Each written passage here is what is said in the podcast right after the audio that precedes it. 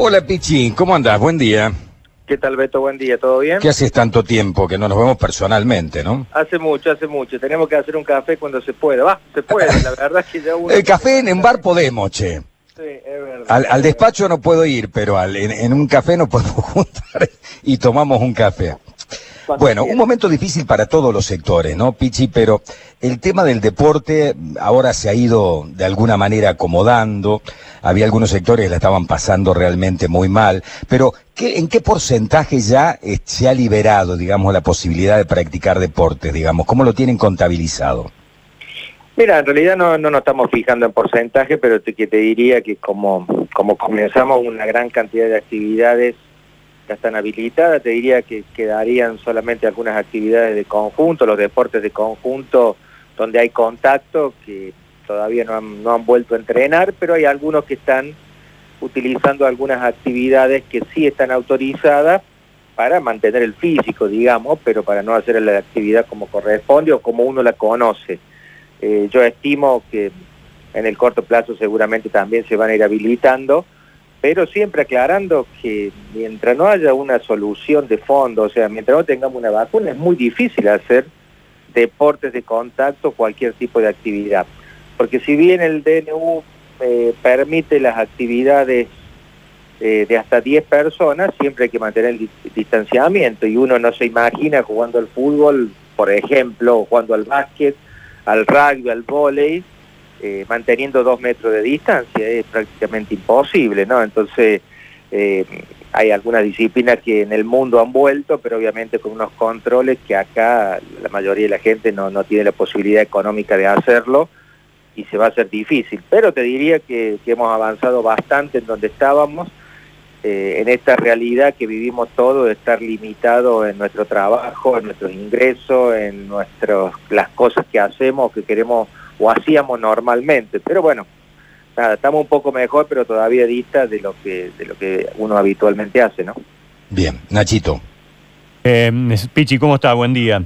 ¿Qué tal? Buen día, Nachito. Muy bien. Esta semana, bueno, se anunció la extensión horaria para muchas actividades que ya veníamos practicando, ¿no? Pádel, ciclismo, tenis, ahora se puede hasta las 21.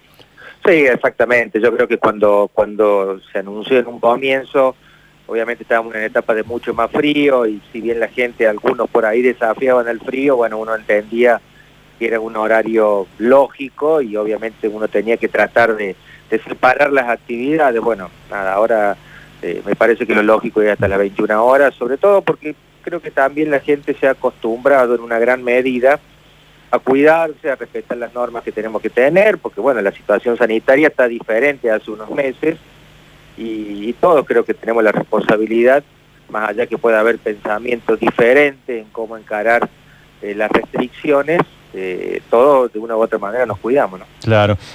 Hace un par de días también a través de la televisión se anunciaba, por ejemplo, la posibilidad de la práctica de la gimnasia rítmica, artística, aeróbica, judo, boxeo, artes marciales, taekwondo, beach volley. ¿Todos esos deportes están habilitados también, Pichi, para practicarlos?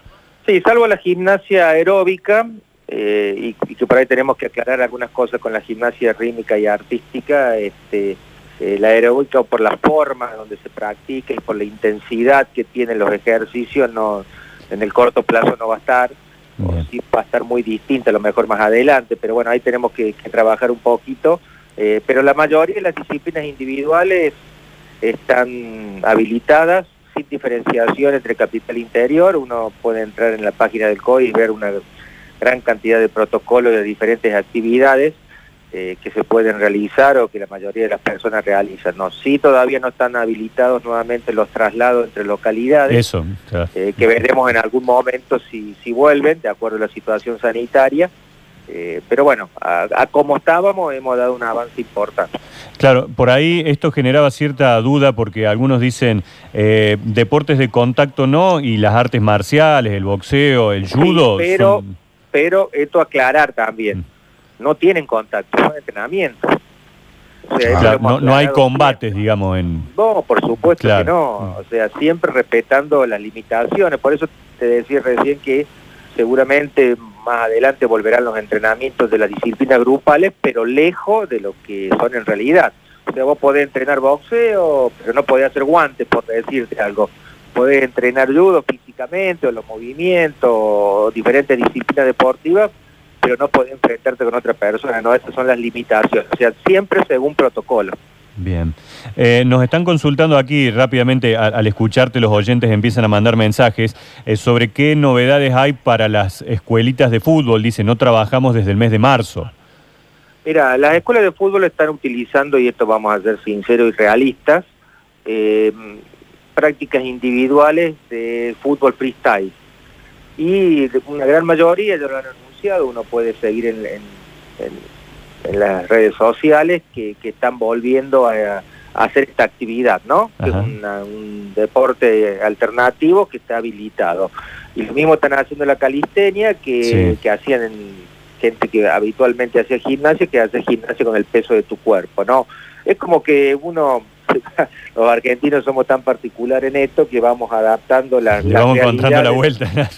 Y le vamos buscando la vuelta, pero mientras sea con cuidado, mientras sea respetando las normas sanitarias del protocolo que quieran usar, obviamente que lo pueden hacer, ¿no? Esta es la realidad, ¿no? Uno no está... A ver, no podemos tener un policía atrás de cada ciudadano para cumplir la regla o para cuidarnos en esta situación. Apelamos siempre, obviamente, al control de las autoridades que tenemos que hacer, pero también a la responsabilidad de la gente. Con respecto al mountain bike, Pichi, lo que hay que seguir aclarando es esto de no pasar de un departamento a otro, ¿no? No hay traslados, obviamente, eso es lo que no está permitido, ¿no? Por la situación sanitaria. Bueno, por ahí muchas veces entiende, bueno, ¿para qué lo habilita? Bueno, pero en algunos lugares se puede practicar, esta es la realidad, no podemos tener limitaciones totales ni apertura total en esta realidad que estamos viviendo. Sí, puedes entrenar en cualquier lugar, inclusive en el llano puedes entrenar perfectamente, ¿no? Mira, nosotros tenemos la oficina en el Kempe, la verdad que uno ve en el circuito ciclístico que tenemos alrededor, mucha gente que anda en bicicleta, mucho más de lo que habitualmente lo hacen, pero bueno, porque no se puede trasladar en... Claro, son los que van a Sierra Chica o a Punilla y que ahora lo están haciendo allí. Exactamente, mucha gente que por ahí utilizaba la ruta, estaba acostumbrado a dar un paseo largo, importante en bici, bueno, ahora prácticamente a toda hora hay gente alrededor del Kempe andando en bicicleta, andando en roller, corriendo, bueno, nada, la gente... encuentra la forma de hacer la actividad segura y respetando las limitaciones que tienen, ¿no? Aquí otra consulta nos dicen si el tema de los natatorios solo se abrió a los natatorios privados o a aquellos que están en los clubes de barrio y demás también. No, los natatorios en general, ¿no? Claro. Puede haber instituciones que tengan una pileta climatizada y la pondrán en condiciones. hay clubes que tienen... canchas de pádel o de tenis que obviamente están funcionando como corresponde, ¿no? Con las limitaciones que puede tener cualquier actividad.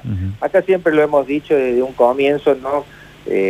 Uno entiende que la actividad deportiva se hace o en los clubes, o uno la hace en espacios verdes, aquellas actividades al aire libre, o en lugares privados que hacen estas prácticas deportivas comercialmente, ¿no? No está limitado a que porque es un club no puede hacer una actividad que está permitida. Claro. Recién tocaste el tema de los clubes, Pichi.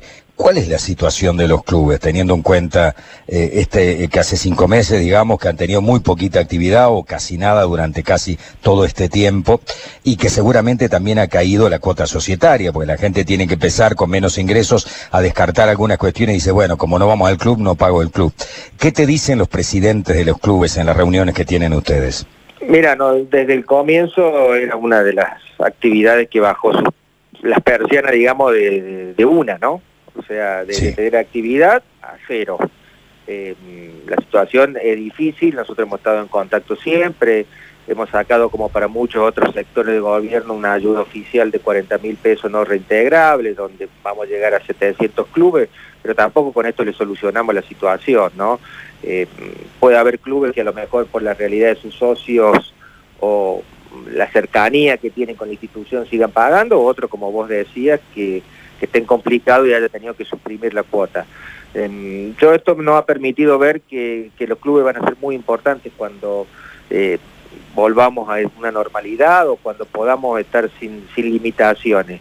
Y estamos haciendo un trabajo con los clubes de ver las diferentes realidades, porque hay clubes que cumplen una función social muy importante, hay clubes que están en zonas de nuestra provincia, de nuestra ciudad, que prácticamente es la única institución que contiene a nuestros hijos para hacer actividades fuera del colegio, y vamos a trabajar en hacer un plan de ver dentro de las posibilidades, porque también esto es una realidad. Nosotros también como Estado estamos afectados en nuestros ingresos, pero veremos la manera, como siempre lo hemos hecho, de decir presente en todo aquel que necesita una mano del Estado, ¿no? Están teniendo deudas muy grandes con los servicios, Pichi, ¿no? Los clubes. En algún momento, de acuerdo a la realidad de la institución, tenían algún consumo eléctrico importante porque tenían una provisión alta, pero bueno, ya EPEC ha sacado un plan para donde se ha limitado eso, porque obviamente no han tenido consumo, entonces claro, no tenían que pagar una tarifa base o un mínimo tan alto. Pero bueno, esa es la realidad que tenemos en nuestro país, y de a poco, si Dios quiere, vamos a ir trabajando para cada día estar un poco mejor, ¿no? Beto, aprovechamos al Pichi para ver cómo está el estadio. ¿Siguen haciendo obras? ¿Cómo está el Kempe para los grandes eventos internacionales que tendríamos que ya haber tenido este año y que lamentablemente habrá que esperar al próximo? Así es, así es. Seguimos en un momento, cuando comenzó la pandemia, obviamente paramos todas las obras, porque no se podía trabajar, había que cuidarse. Después de a poquito la fuimos retomando a otro ritmo, pero continuamos con el plan de obra porque ya lo teníamos prácticamente a todas comenzada, y es una inversión necesaria para el Kempe porque, bueno, esto se va a usar durante mucho tiempo, y después de la gran reforma del año 2011, donde le agregamos las 3 nuevas tribunas, bueno, necesitaba también el cambio de luz, el mejora de los vestuarios, las nuevas pantallas gigantes, bueno, una serie de reformas que nos exigen para poder albergar estos eventos internacionales, tipo la Copa América, la final de la Sudamericana, que bueno, más allá de lo deportivo, como siempre decimos, genera ingresos para los cordobeses. O sea, ojalá que el año que viene, mira, hace unos días nos confirmaron las fechas, lamentablemente nos sacaron un partido, sí, y en vez de una semifinal vamos a tener cuarto de final acá en Córdoba, pero bueno, esperemos que se pueda hacer con gente, esperemos que haya gente que nos visita, y bueno, esa tan ansiada recuperación económica que todos queremos, bueno, el deporte también sea parte de la recuperación de muchos cordobeses que hacen la actividad turística o de restaurante, hotelera, ¿no? Parte de su vida. Pichi, ya que te tengo y hablaste del tema Kempes, a ver cuál es la política ahora en tu gestión en relación a los equipos de fútbol que utilicen el Kempes. ¿Se les cobra un alquiler? ¿Se les cobra un canon? ¿Se les cobra los servicios? ¿Cuál es el métier, digamos? ¿Cómo arreglan con los clubes que utilizan el normalmente estadio? Se les cobra un alquiler, obviamente no es acorde a lo que debería ser, porque también nosotros apoyamos a la institución, en este caso el que lo utiliza es Talleres, pero cuando han venido empresas que han venido a realizar algún tipo de partido, obviamente la realidad es otra. Uno siempre evalúa lo importante que tiene tal o cual evento, o sea, no lo miramos solamente con el valor económico que puede significar un alquiler, sino también toda la economía que derrame en otros sectores, como te decía antes, ¿no? La hotelería que va a funcionar, los restaurantes que van a trabajar, el turismo que va a haber, porque bueno, para poner un ejemplo, cuando jugó la final Boca-Tigre, la cantidad de gente que vino de afuera, entonces no lo valoramos solamente con el alquiler, sino obviamente todo lo que produce alrededor, pero no, siempre uno trata de llevar adelante estos gastos. Está, pero bueno, claro, en estadios como el Kempes, si no fuera estatal, se hace muy difícil manejar. Ahora, con respecto al tema Talleres, por ejemplo, el canon que se cobra, ¿alcanza por lo menos para cubrir todos los gastos de lo que significa abrir el Kempes una jornada que no debe ser para nada barato? Sí, alcanza generalmente, pero también está en parte de lo que uno aporta a las diferentes instituciones en publicidad y en servicios, ¿no? Obviamente, si uno lo ve en el mantenimiento general que hace durante todo el año, te diría que por ahí no, pero también nosotros lo usamos para otros eventos, como te decía antes, ¿no? Entonces, no, está claro.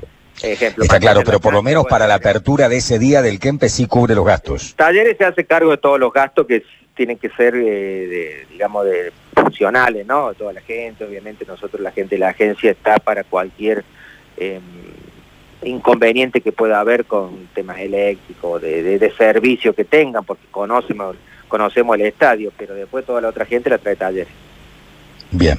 Nacho, ¿alguna pregunta más? Sí, la última. ¿Están ocupados los gimnasios del estadio que estaban disponibles para esto de la cuarentena, de la pandemia? Por suerte no. No.